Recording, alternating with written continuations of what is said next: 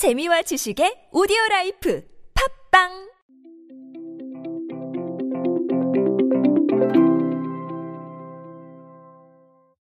우리가 알고 넘어가야 될 소비 트렌드의 측면은 참 여러 가지가 있습니다. 그 트렌드의 측면들을 살피다 보면 여러 가지 이야기를 발견하게 되는데요. 그런 이야기들 제가 함께 모아서 정리해 드리고 있습니다. 안녕하세요. 인싸의 시대 그들은 무엇에 지갑을 여는가의 저자 노준영입니다. 여러분들과 함께 소비 트렌드로 보는 요즘 세상 이야기 쉽고 빠르고 정확하고 또 짧게 전달해 드리고 있습니다. 여러분 그 편의점 가서 보셨는지 모르겠는데 오리온에서 인기 과자들을 작게 출시를 하기 시작했어요. 그래서 뭐 사례도 여러 가지가 있는데 도도한 미니미 나초, 오감자 미니별, 닥터유 단백질바 미니, 오리온 젤리 저 탱글 마이구미 등등 이 작은 포장으로 다시 출시한 제품들이 상당히 많았습니다. 근데 이게 먹혔어요. 속된 말로. 상반기에 출시한 도도한 미니미 나초는 출시 4개월 정도 됐는데요. 누적 판매량 340만 봉이 넘어갔다고 합니다. 신제품임에도 불구하고 도도한 나초 브랜드 전체 매출의 40%라고 해요. 상당한 비중이죠. 그리고 이 출시 이후에 도도한 나초 전체 매출도 20% 정도 올라갔다고 합니다. 그러니까 여러 가지로 긍정적 영향을 준 거예요. 닥터유 단백질바 미니도 올해 월 평균 매출이 지난해 대비 14% 정도 늘어났다고 합니다.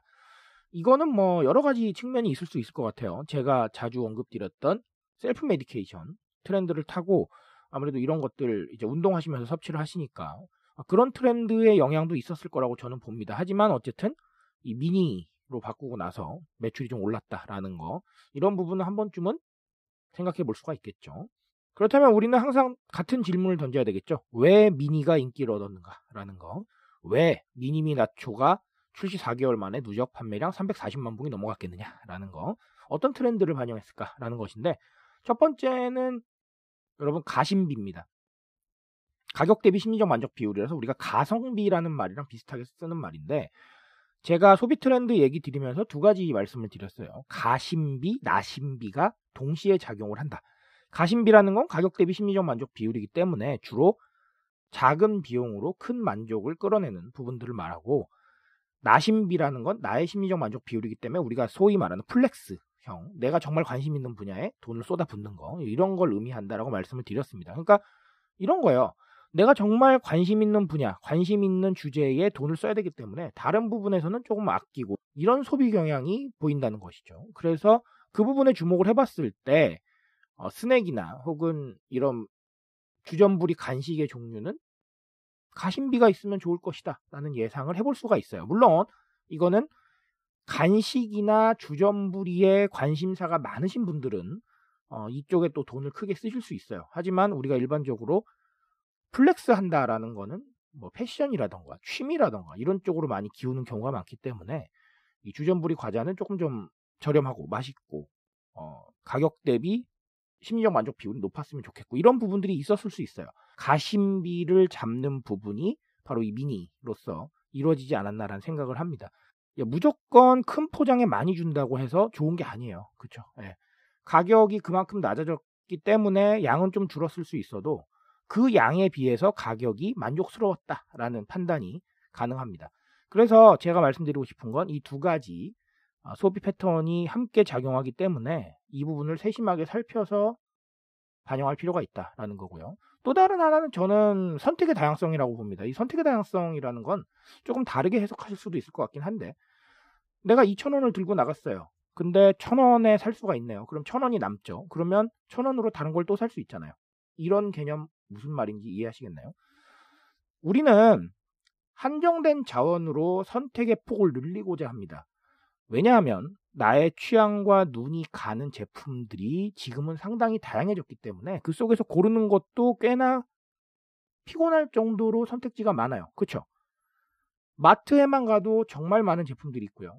인터넷 검색해 보셔도 정말 많은 제품이 있습니다. 컨텐츠도 마찬가지예요. 진짜 많은 컨텐츠가 있죠.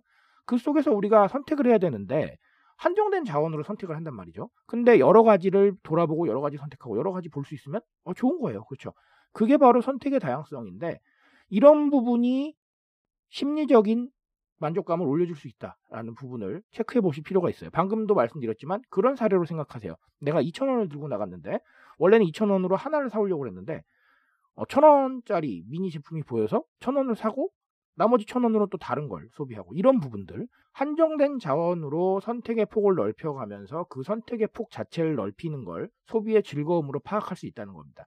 그런 부분들을 이 미니 스낵이 어느 정도 챙겨줬다라는 부분을 생각해 볼 수 있어요. 그래서 우리가 오늘 얻어야 될 교훈은 이 가심비에 대한 부분들을 꼭 생각을 해야 된다. flex 하는 소비만 있는 게 아니기 때문에 가격 대비 심리적 만족 비율을 끌어올려서 일단은 심리적 만족을 주고 그리고 그 심리적 만족의 또 다른 측면을 뭐로 줘라? 선택을 좀 더 할 수 있는 선택의 다양성을 확보할 수 있는 부분으로 주게 되면 소비자들이 반응할 수 있다라는 겁니다. 이 부분을 오리온 미니 과자로 한번 깨달아 보셨으면 좋겠습니다.